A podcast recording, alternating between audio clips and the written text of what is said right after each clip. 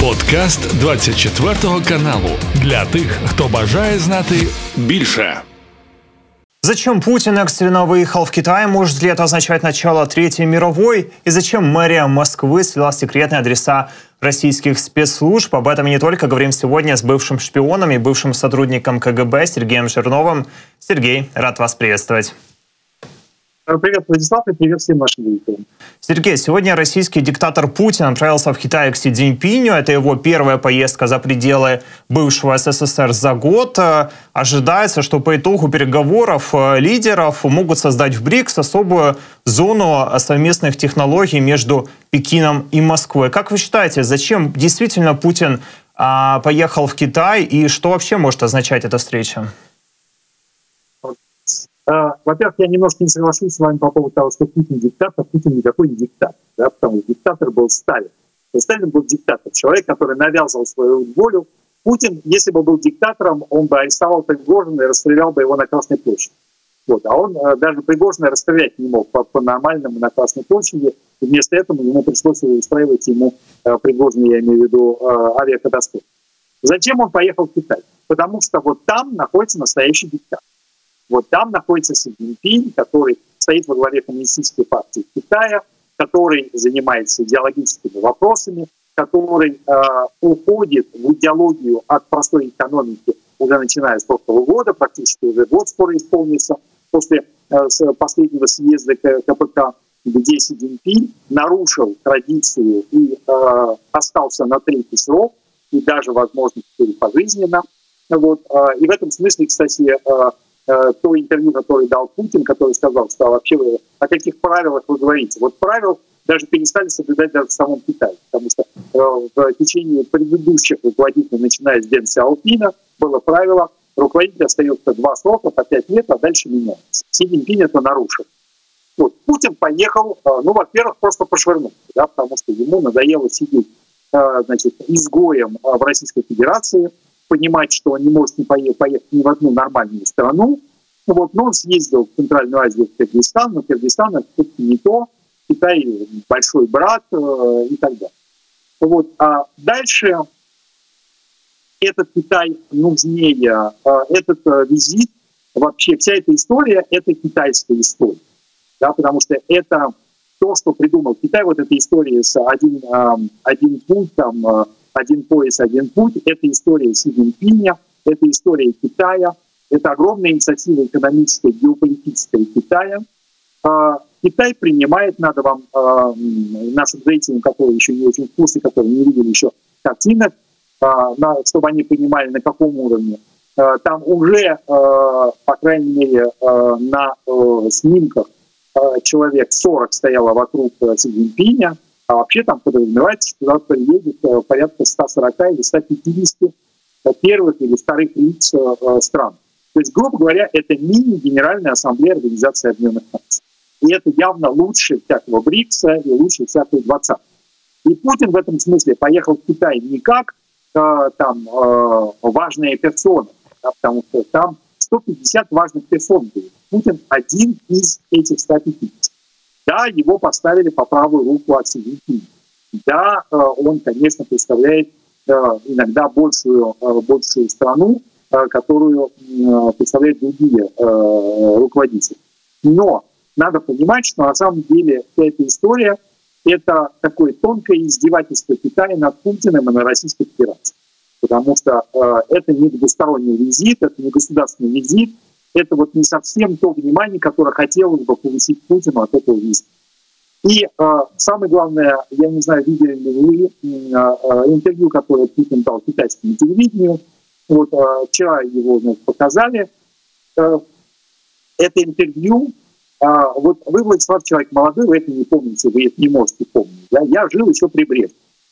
Вот у меня э, было такое впечатление, когда Путин давал это интервью, что это интервью не руководителя государства российского, да, а это интервью э, какого-то ну, достаточно высокого клетка регионального, там, допустим, там, условно, э, там, узбекского лидера, которому, которому задают вопросы по поводу Леонида Ильича Брежнева, генерального секретаря ЦК КПСС.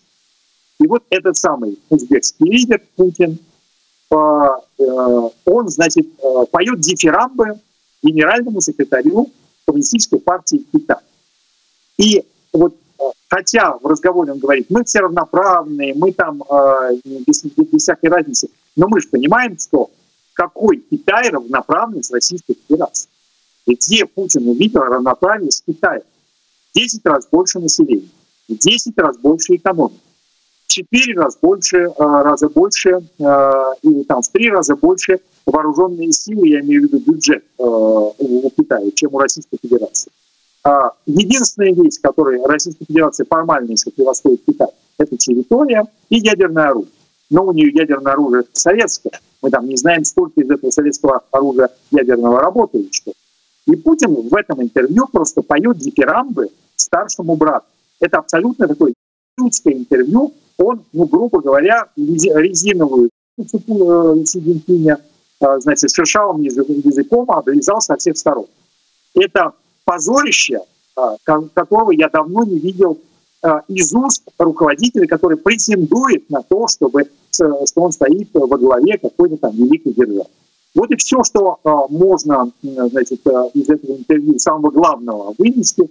А остальное это просто либо вранье, либо передергивание, либо даже, даже отрицание э, действительности, и в том числе, кстати, даже отрицание э, китайской позиции, э, потому что, например, когда э, говорилось, э, там, вот, допустим, о э, новом миропорядке, то Путин говорит, э, задает вопрос интервьюеру китайскому, а вот говорят там по правилам, да, жить по правилам. А где вы видели эти правила? Э, они где, нигде они не написаны, и все пытаются, так сказать, нам навязать жить по правилам, э, которые нигде не написаны. Как это? Правила нигде не написаны. Правило написано э, в международном праве, в международных отношениях. Тонны бумаги, тонны. Самое главное правило находится в Нью-Йорке в Организации Объединенных Наций. Да, Организация Объединенных Наций в 1945 году собралась, и написала правило. Это правило называется «Устав ООН». И туда принимают только людей и только страны, которые признают это писанное правило, которым, которым является Устав Организации Объединенных Наций. Российскую Федерацию, кстати, в ООН не принимали, она не прошла э, процедуру принятия. Она просто заняла кресло Советского Союза, а все остальные страны прошли процедуру принятия. Ну вот, и э, там живут по правилам. И Китай, кстати, когда предлагал свой мирный план из 12 пунктов, а, а, который, в общем, за все хорошее против всего плохого, но вот за все хорошее первым пунктом китайского плана написано соблюдение устава Организации Объединенных Наций, писанного правила. И Путин вдруг в интервью китайскому телевидению говорит, что никаких правил на самом деле не существует, кто и где видел. И это только ООНовские правила. А дальше таких правил сколько угодно. Международная торговая организация, писанные правила везде – да? Международный Красный Крест, писанные правила. А, Женевские конвенции, писанные правила. А, э, Женевская конвенция, Венская конвенция по дипломатическим отношениям 1963 года, на основании которых действуют все дипломатические представительства всех стран по всему миру. Писанное правило. Все международное право в основном формально. Оно в основном все записано на бумаге, и под этим правом подписываются люди, конвенции ратифицируются, Э, значит, э, подписываются, ратифицируются и так далее. И после этого Путин э, несет ахинею, что никаких правил нет. Ну, вот, вы знаете, откровенно говоря, я, если бы я был нормальным человеком, я, я вам сказал такую вещь. Пока Путин чего-то говорит, пока Путин чего-то рассказывает, нет вообще никакого смысла его слушать. Этим должны заниматься только специалисты, вот вроде нас с вами, да, потому что мы, так сказать, работаем в средствах массовой информации, и у нас обязанность информировать наших зрителей о том, что происходит. Поэтому мы с вами, нам с вами платят деньги за то, чтобы мы этого слушали от начала до конца и разбирали всю его ахинею, которую он говорит, потому что нормальному человеку слушать нельзя. Я вообще говорю, ребята, вы счастливые люди, которые нас смотрите, потому что вы просто можете нас послушать в пересказе этой ахинеи, потому что мы-то сами вынуждены слушать эту ахинею целыми днями от начала до конца, потому что, не дай бог, мы там не услышим какую-нибудь э, какую запятую или какую-нибудь э, э, частичку этого, этой ахинеи, которая говорит Путин. В общем, это жуткая совершенно ахинея. И самое главное, что, конечно, этот визит – это унижение для Путина, потому что Китай сделал ставку при вот, вот этой программе который, кстати, Путин говорит, какая замечательная, вот представляете, Си Цзиньпинь ее приехал, вот он начал о ней говорить в Москве в 2013 году, когда делал лекцию в, международ... в МГИМО, в, в Институте международных отношений в Москве. Это, вы знаете, это такая, такая штука. Вот Марк Твен, когда писал своему Тома Сойера, то там есть, был такой кусочек, когда Том Сойер, ну, как бы погиб, его вся деревня хоронит, но он такой вот герой такой, значит, все забыли о том, что он был плохим мальчиком, и все вспоминают, значит, все хотят показать, что вот они с ним были близки, а какой-то там э, мальчик маленький, э, который не мог похвастаться с тем, что он был другом когда-то э, с Томом Сойером, он сказал, а меня однажды Том Сойер побил.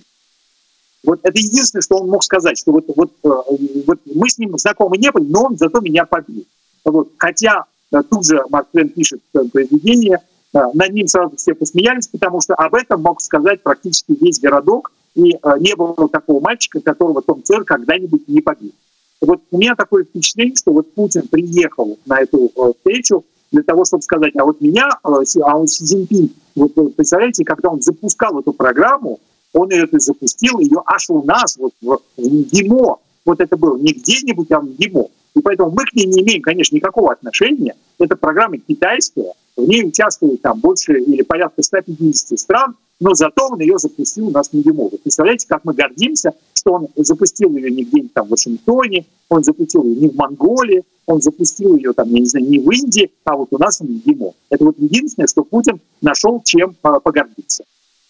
Сергей, не могу не согласиться с тем, что вы сказали выше, но я хочу вас все-таки расспросить, а действительно ли это был Путин? Ведь, э, ведь мы прекрасно знаем, что Путин панически боится даже летать э, в своей России, на территории России, а тут он э, полетел в Китай.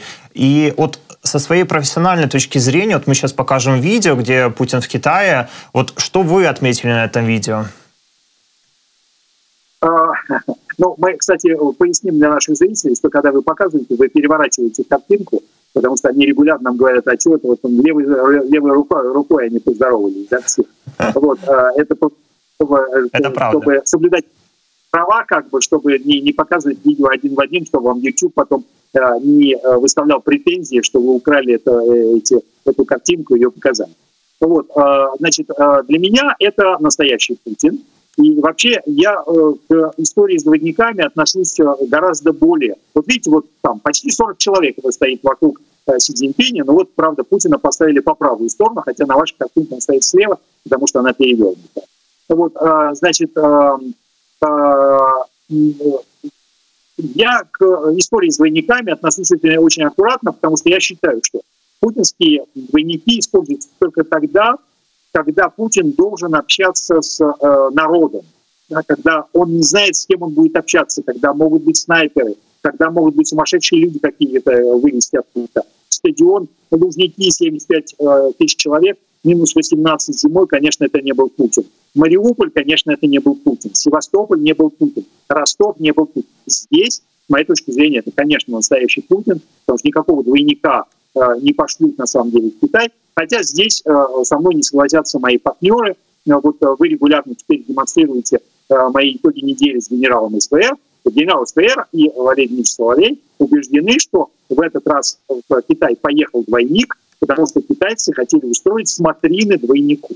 Вот. Я эту точку зрения не разделяю. Это, кстати, доказательство тем, что людям, которые говорят, ну вы совсем соглашаетесь всегда, и генерал с вами соглашается, и вы с ним соглашаетесь. Вот. Это чтобы показать, что нет, у нас есть разногласия, у нас есть вещи, а, которые я а, рассматриваю совершенно по-другому, потому что для меня просто а, совершенно невозможно представить себе, что не настоящий Путин поехал на такую встречу, где так много людей, и так, такая важная встреча. Мне кажется, что это, это настоящий Насчет двойников, кстати, интересная версия. Но вот э, буквально последний вопрос по Китаю. Пойдем дальше. Как вы думаете, действительно ли Путин мог договориться сегодня в Китае о том, чтобы Китай помог ему с вооружением для войны в Украине?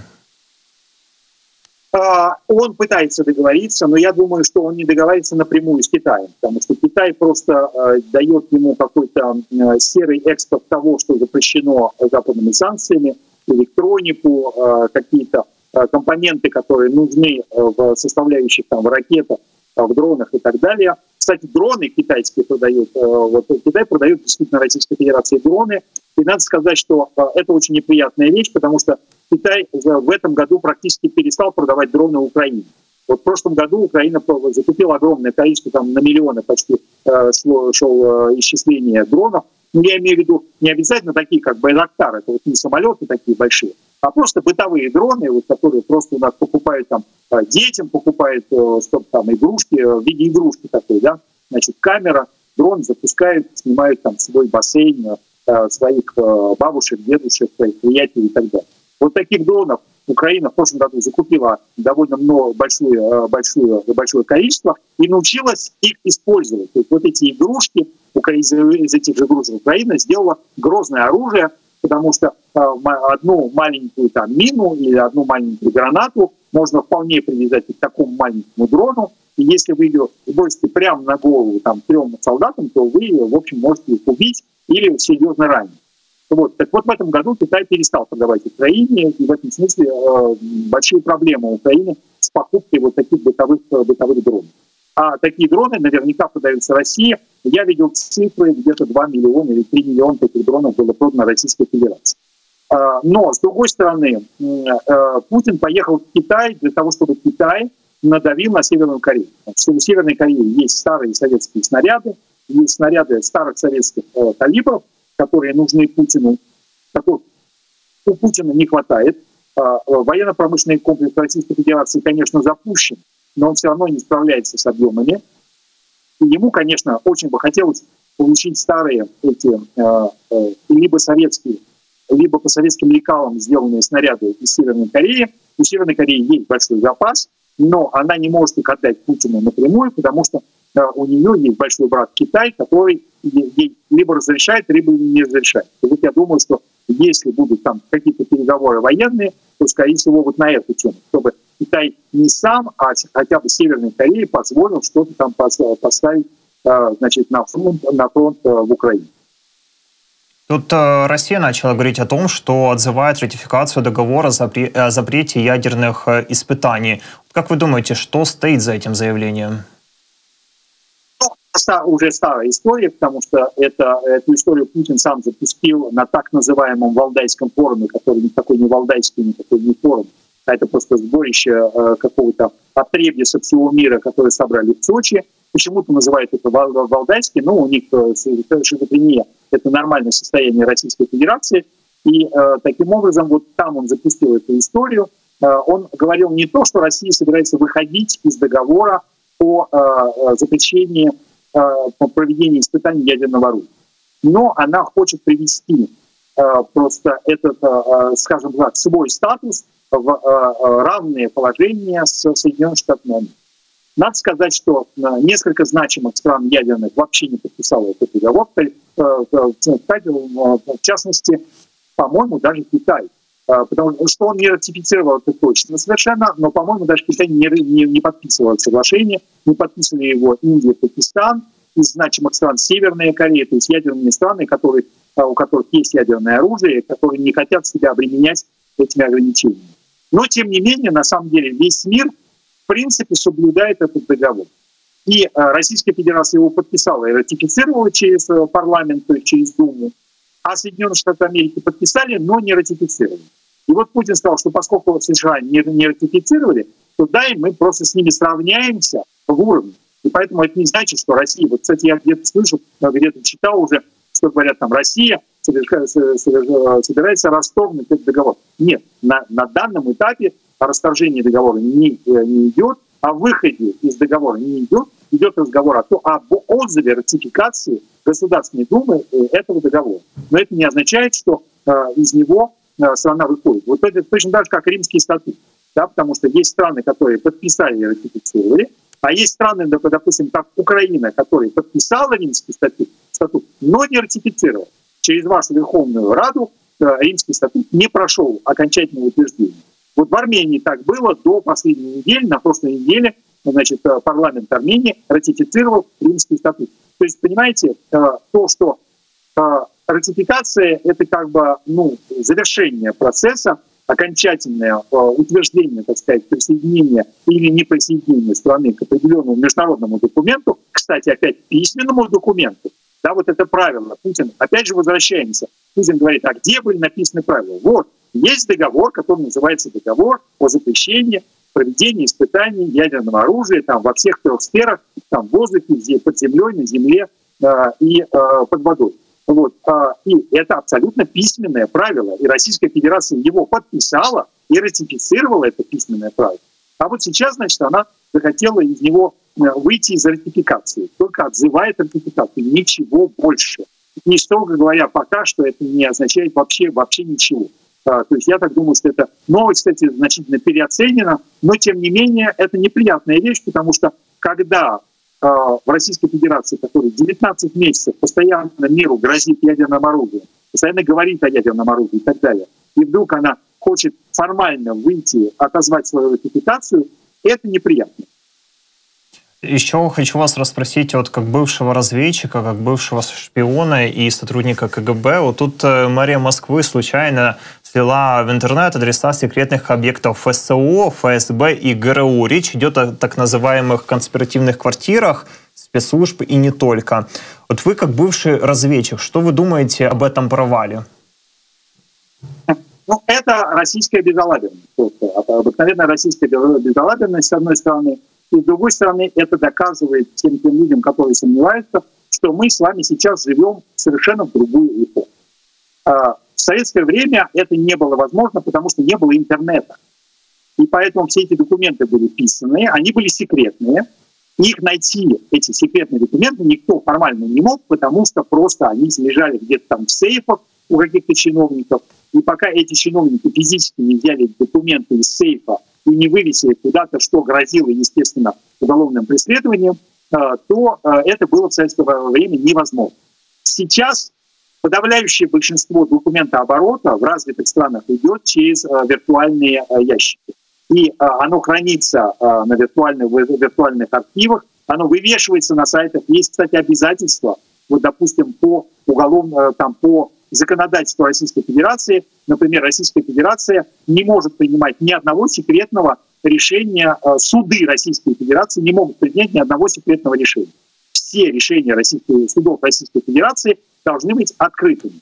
Тем не менее, и, значит, соответственно, когда они открыты, значит, они должны вывешиваться на сайтах Верховного суда, э, там, на судов апелляционных и э, судов первой инстанции. Но в, в отношении меня, например, когда у меня были э, тяжбы со службой местной разведки, то первое время все мои тяжбы висели на сайтах э, э Московского городского суда и Верховного суда, э, значит, под теми реквизитами, которые можно было найти в моих документах, которые я вывешивал на своем сайте. А потом они взяли и сняли все эти документы, то есть они сами нарушают собственное законодательство. А здесь, вот когда вы рассказали про московскую мерию, это обратная вещь. То есть люди просто покопались вы знаете, это началось с Беллинкета, строго говоря. То есть 2018 года, когда российская группа устроила э, покушение на Скрипалей, а в Великобритании три безработных и два пенсионера, в том числе из Германии из Голландии, решили создать такую маленькую ячейку международную по расследованию этого дела, покопались в интернете и нашли огромное количество документов, которые выложены в открытый доступ во всякие базы, и которые э, просто вот у людей нормальных не хватает времени, чтобы рыться в этом деле, потому что это отнимает э, очень много времени э, найти, искать, надо знать, как искать, где искать и так далее. И они нашли про этих Мышкина, Мышкина и Баширова абсолютно все. Их фамилии настоящие, их адреса, их значит, автомашины, их номера воинских частей, там, фотографии, где они герои России в тех частях, где они служили. Значит, э, э, номера их загранпаспортов и так далее и тому подобное. Они, кстати, разыскали потом, и они, вот эта организация разрослась, стала важной международной организацией. У нее сделалась методика, они теперь умеют это делать. Вот. И некоторые организации пошли по их стопам, и вот так возникали, кстати, там всякие Panama Papers там, и так далее. То есть люди просто получали массивы большие из баз данных информации, а потом нужно было создавать даже огромный международный консорциум, чтобы просто переварить эту информацию. Да? И вот переварили информацию о том, что на самом деле где-то в какой-то базе секретный или не секретный, скорее всего, даже не секретный. Кстати, база, это была вот первая база недавно, которую слили, это была база электрических сетей, то есть просто электрическая компания московская, энерго, там чего, я не знаю, как там она называется теперь, вот, она, у нее есть документ, какие объекты нельзя ни в коем случае отключать от электроэнергии. И, судя по всему, этот документ, в общем, ну, наверное, ДСП, а может быть, даже и не секретный вообще. Но просто какие-то люди подумали и сказали, что а если их нельзя отключать ни при каких условиях от электроснабжения, значит, это называется на военном языке стратегические объекты. И дальше они стали смотреть по адресам и вдруг вышли на адреса всех секретных явок там с Э, значит, спецслужб Российской Федерации, Генштаба, Министерства обороны, Росгвардии, ФСБ, СВР, ГРУ и так далее. И вот таким образом э, родилась эта история, и сейчас она имеет свое, э, свое продолжение, потому что на самом деле вот в мое время, допустим, когда мы, разведчики, внешние разведчики, уезжали за границу, то нас должны были снимать с военного учета и нас брали, снимали с обычного, вот когда мы поступали на службу в КГБ, нас снимали с обычного воинского учета офицеров запаса и ставили на специальный учет, который назывался воинский учет офицеров запаса по директиве Генерального штаба. И вот это внутренний документ, который э, в военкомате э, люди могли к нему иметь доступ там, ну, внутри этого военкомата. Но поскольку в военкомате были все активы бумажные, то это никуда не выходило. Но сейчас-то бумажных архивов становится меньше, и становится все больше электронных архивов. И дальше возникает просто бардак. Плюс к тому же еще есть какие-то люди э, в Российской Федерации, в ФСБ и э, в прочих э, спецслужбах, которые просто за бабло сливают эти архивы, просто воруют их. Там, там же все, все хакерсы, ведь, э, так сказать, никто не хочет платить деньги за использование, например, э, лицензионного э, там, э, продукта э, Э, программного в своих компьютерах, да, многие устанавливают ворованный Microsoft, э, ворованный там э, операционную систему Apple там, и так далее. Вот. И в итоге все это оказывается на рынке, вот раньше на сидишниках на митинском рынке, а теперь в базах данных в интернете. Если в них хорошо покопаться, то можно найти еще и не такое. Я не удивлюсь, что можно найти вообще там, я не знаю, допустим, планы всех ядерных объектов Российской Федерации. Да, потому что их же тоже нельзя отключать от снабжения. Кстати, вот когда этот скандал состоялся в Москве, э, то люди, э, которые к этому не имели прямого отношения, они сделали такой же поиск в других регионах Российской Федерации и обнаружили, что во всех энергетических организациях, во всех субъектах Российской Федерации существуют точно такие же базы данных, где можно найти, соответственно, стратегические объекты в каждом субъекте Российской Федерации. А вот, э, Сергей, объясните для тех, кто никак не связан со спецслужбами, насколько это вообще секретная информация и как э, такой информацией может, например, воспользоваться украинская разведка?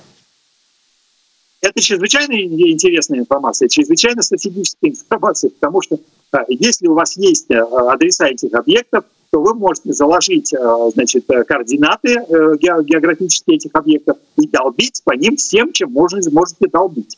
То есть, грубо говоря, ну, до Москвы, может быть, пока еще не долетает там много-много всего, но вот не обязательно бить по Кремлю, не обязательно бить по Новоогареву. Значит, можно ударить по какой-нибудь там базе, там, допустим, я не знаю, там в Балашихе база управления нелегальной разведки, службы, службы нелегальной разведки. Можно ударить по Академии внешней разведки в Челобитево, да? Можно ударить и так далее и тому подобное. То есть, понимаете, когда у вас есть список всех стратегических объектов Российской Федерации, кстати, это, а, судя по всему, украинские вооруженные силы сделали в декабре прошлого года, когда они ударили по аэродромам Дягилева и Энгельс-2, которые являлись стратегическими а, аэродромами стратегической ядерной авиации Российской Федерации, то есть одной из э, трех составляющих ядерной триады Российской Федерации. Потом был Кремль, вот. А теперь есть э, список всех абсолютно стратегических объектов, э, полученных на территории Российской Федерации. Теперь просто будет все это упираться в наличие ракет, которые могут туда долететь. Возможно, теперь бавовны в Москве будет э, еще больше в ближайшее время. А, Сергей, давайте еще поговорим о Израиле. Как вы думаете, решится ли Цахал на наземную операцию в секторе Газа? И что это вообще будет означать в контексте войны в этом регионе?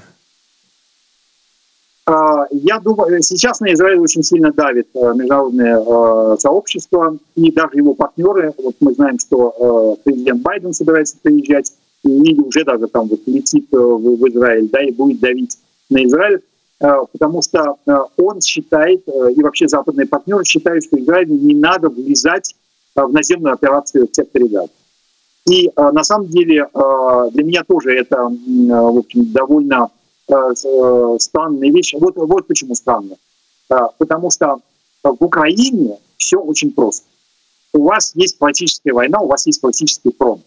Вот у вас есть разделительная линия с севера на юг, на востоке Украины, которые там 800 э, километров, кто-то говорит, кто-то говорит даже, если все изгибы считать, там и 1200 получается. Вот. Но вы знаете, что вот у вас есть линия фронта, по одну сторону Украина, по другую сторону Россия. Причем Россия войсками. И вот на э, глубину до 30 километров под другую линию фронта вы можете бить куда угодно, чем угодно, потому что даже если вы попадете в каких-то там гражданских людей, ну, не надо им ходить по тем местам, где летают ракеты. Вот. Плюс вы можете бить еще по всем военным целям, которые находятся даже на территории Российской Федерации, то есть воинские части, склады боеприпасов, э, крупные железнодорожные узлы, где идут военные э, перевозки, э, командные пункты там, и так далее и тому подобное. Вот ничего этого нет в Газе. Газа – это просто кусок земли, 40 километров в длину, 12 в ширину, значит, получается 50-500 квадратных километров примерно. А, значит, а, и на, в этом, на этой территории проживает практически 2,5, там, 2,2 а, миллиона населения палестинского условно, да, потому что вообще понятия такого палестинского, по-моему, даже нет, потому что они же арабы, просто они говорят на арабском языке, то есть это как, вы знаете, как если бы в Омске, допустим, вдруг решили создать Омское государство. Да, потому что они же тоже русские, просто проживают в Омске. Да? А вот рядом там Томск, и там такие же русские, э, и э, как бы другое государство. Это вот примерно тем, э, то, чем отличается, там, я не знаю, там, Саудовская Аравия от Катара там, или от Объединенных Арабских Эмиратов. Потому что они все говорят на, на одном и том же арабском языке. Ну, правда, с диалектом. Вот. А, но самое главное другое что вот эти, в этих двух миллионов, даже чуть больше населения, а, замешаны какие-то боевики. Причем а, они же не носят униформу, они же не носят там, вот, э, ну, конечно, для видосов какого-нибудь, они там надевают какие-то повязки, там, шахедов, там, не шахедов, э, смертников там и прочие джихадистские. Но в жизни всего этого нет. То есть они ходят в тех же самых трениках, в тех же самых джинсах или в тех же самых э, ахламонах значит, одеждах э, традиционных э, арабских. Вот, их отличить мирного человека от немирного практически нельзя, просто немирный идет с автоматом Калашникова, да? Но это не обязательно видит э, дрон, это не обязательно видит спутник. Вот. И самое главное другое, что все эти боевики живут среди населения, запускают свои ракеты прямо вот из жилых кварталов по Израилю. И таким образом, если вы ответку туда посылаете, то вы рискуете убить довольно большое число людей, э, которые просто, которыми просто эти боевики прикрывают. Плюс мы вообще, да, вот я э, читал э, и под своими, и под своими роликами, и под роликами на, на вашем канале, регулярно пишут люди из Израиля, что вообще зачем вы делаете, вообще разделяете там мирные, немирные, потому что они все там такие, они все находятся под управлением Хамаса, террористической организации, они все на него работают, они за него голосовали, они его выбрали, то есть они являются практически государственным таким квазигосударственным образованием террористическим, и поэтому там разделять мирный, немирный нельзя, но там можно только единственное, что отличить там ребенок, и то, даже если вы посмотрите э, ту пропаганду, которую они им показывают в школах, там, начиная там, с пяти лет, там уже им сказки уже рассказывают, детские сказки. По телевизору в этой самой Газе, им рассказывают, что вот там Э, Причем э, детские сказки, вот как у нас, там зайчики всякие, там волки какие-нибудь, там, я не знаю, там собачки, кошечки, вот они им рассказывают, что вот надо, мальчики, девочки, и, идти в Израиль и убивать там вот плохих евреев, которые там живут. Вот это им рассказывают в детских сказках. И вот как вы будете делить боевиков от небоевиков?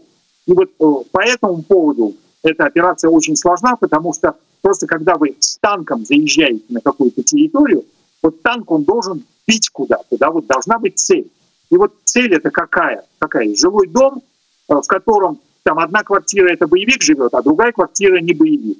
И вот э, целится, а как ее различить, где ее, э, где будет целеположение, что вот эта вот квартира на пятом этаже, вот эта вот квартира боевика, а прямо под ним это квартира мирного жителя. Вот в чем проблема для Израиля. И по этому поводу, кстати, Израиль согласился с этой проблемой и не очень сейчас активно раскручивает эту историю с э, наземной операцией, потому что войти можно будет, а вот выходить будет уже гораздо сложнее. И э, плюс на него все, все давят, э, кому не попадет сейчас. А вот, кстати, как вы считаете, вот эти визиты Путина в Китай, Байдена в Израиль, действительно ли могут означать начало Третьей мировой вот в глобальном смысле этого слова? Ну, вообще, Третья мировая война уже, уже была, потому что Третья мировая война была холодная, но то есть она была с, формально с 1946 года, когда Черчилль произнес свою речь в Пултоне, и дальше до э, распада Советского Союза, до 1991 года, когда формально закончил свое существование коммунистический лагерь. Вот, э, вот это, это была Третья мировая война, причем она была включала в себя всякие и горячие фазы, потому что была, э, были войны э, в Корее, где на одной стороне были Китай, Советский Союз и Северная Корея, а с другой стороны была международная коалиция, кстати, под флагом Организации Объединенных Наций, но во главе с Соединенными Штатами Америки – и так далее. Потом была Вьетнамская война, потом э, были э, войны в Афганистане, э, э, была война в Афганистане, э, в Никарагуа, э, в, э, в Анголе, в Мозамбике, где только нет. И поэтому Третья мировая война, строго говоря, уже прошла и уже состоялась. И э, она, кстати, ее результатом в 1991 году окончания этой Третьей мировой войны было разрушение мирового порядка, который сложился после Второй мировой войны, то есть э, после создания Организации Объединенных Наций, и тогда, когда весь мир был разделен на два глобальных лагеря, капиталистический и коммунистический, плюс третий лагерь, не присоединившийся, который был между этими двумя лагерями. Вот в 1991 году, 25 декабря, это все формально закончилось. И поэтому то, что сейчас идет, это уже четвертая мировая война. И, кстати, она уже тоже началась давно. Она началась Э, ну вот Станислав Белковский сделал у себя передачу, которую я всем советую посмотреть. Он формально говорит, что с его точки зрения она началась в 2014 году, когда Путин аннексировал Крым и устроил значит, заваруху в Донбассе. Я в этом смысле, я согласен с Станиславом Белковским, что это четвертая мировая война. Я согласен, что она началась и идет. Я не согласен по, э, по срокам. Я считаю, что она началась 8 августа 2008 года, когда путинская Россия под предводительством тогда Медведева напала на Грузию и аннексировала 20% грузинской территории, потому что напала на Грузию она не потому, что э, территории нужны были, а потому что Грузия захотела присоединиться к блоку НАТО. Она захотела сделать все то, что сделала Украина, хотела сделать Украина. И вот против Грузии начали первую войну в 2008 году, посмотрели, как мир на нее отреагировал. Мир на нее не отреагировал. Мир на него, значит, Обама Э, погладил по головке всех и сказал, давайте мы сделаем перезагрузку, так называемую, и типа перезагрузились. А дальше Путин в 2014 году сказал, что раз они съели это в 2008 году, значит, съедят и Крым. И действительно все съели Крым, и все съели Донбасс. И 8 лет, и 8 лет это все дело э, длилось. То есть на самом деле эта вторая, четвертая мировая война идет уже как минимум с 2008 года. Вот. Но Дальше вопрос просто идет э, о том, перерастет ли она в глобальную горячую войну или нет. Потому что вот то, что э, случилось, допустим, 24 февраля прошлого года в Украине, это горячая фаза э, войны против Украины, которая с Украиной идет с 2014 года. Тоже вот мы в этом в феврале 24 года будем уже отмечать такую мрачную дату десятилетия войны Российской Федерации против Украины. То есть на самом деле вся эта история идет. Почему она идет? Потому что а, ведь воюет а, на поле боя Россия с Украиной Но за вами стоит коалиция из 54 государств, которые вам поставляют оружие, поставляют финансы, поставляют э, гуманитарные э, продукты, поставляют просто вам продукты, поставляют там энергетику какую-то и так далее. И за Россией тоже стоит группа стран, хотя бы Беларусь, хотя бы Китай, хотя бы Северная Корея, хотя бы Индия, э, потому что эти страны, хотя и не воюют на стороне Российской Федерации, но поддерживают ее экономически. И даже там БРИКС, можно сказать, э, стоит за Российской Федерацией, и даже там страны Африки, которые голосуют за какие-то резолюции, предлагаемые Российской Федерацией и так далее. То есть на самом деле мировая война идет, просто другое дело, станет ли она в горячей фазе общей мировой, и будут ли в нее включены э, там еще большее количество стран. Вот о чем идет разговор, э, когда мы говорим про такую, про четвертую мировую войну.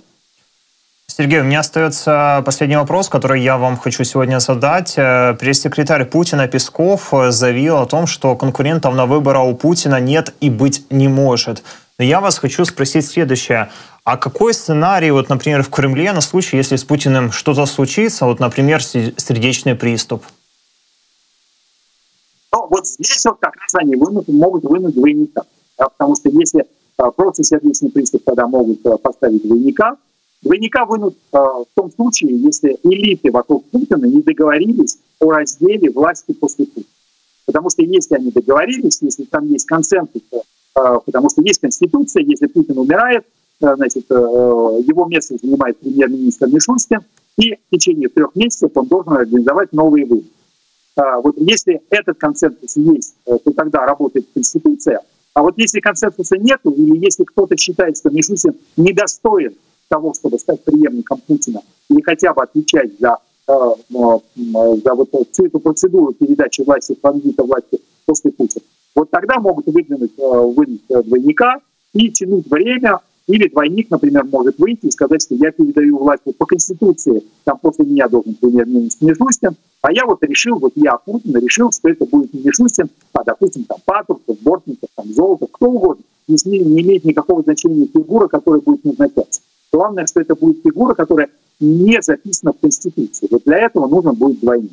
Вот и все. В остальном, а, значит, то, что сказал Песков, это для нас очень хорошо, потому что Песков подтвердил, что Российская Федерация не является демократией, в ней не проводятся выборы, из ней, э, потому что если а, государственное лицо, которое является, э, говорит официально от имени президента, говорит, что никакого, а, прием, э, никакого конкурента у Путина нету, значит, нет никаких выборов. Значит, не надо даже играть в выборы. То есть не надо даже делать вид, что вы проводите какие-то выборы. Сергей, спасибо вам за этот об'єктивний інтересний розговор. Це був подкаст для тих, хто бажає знати більше. Підписуйся на 24 канал у Spotify, Apple Podcast і Google Podcast.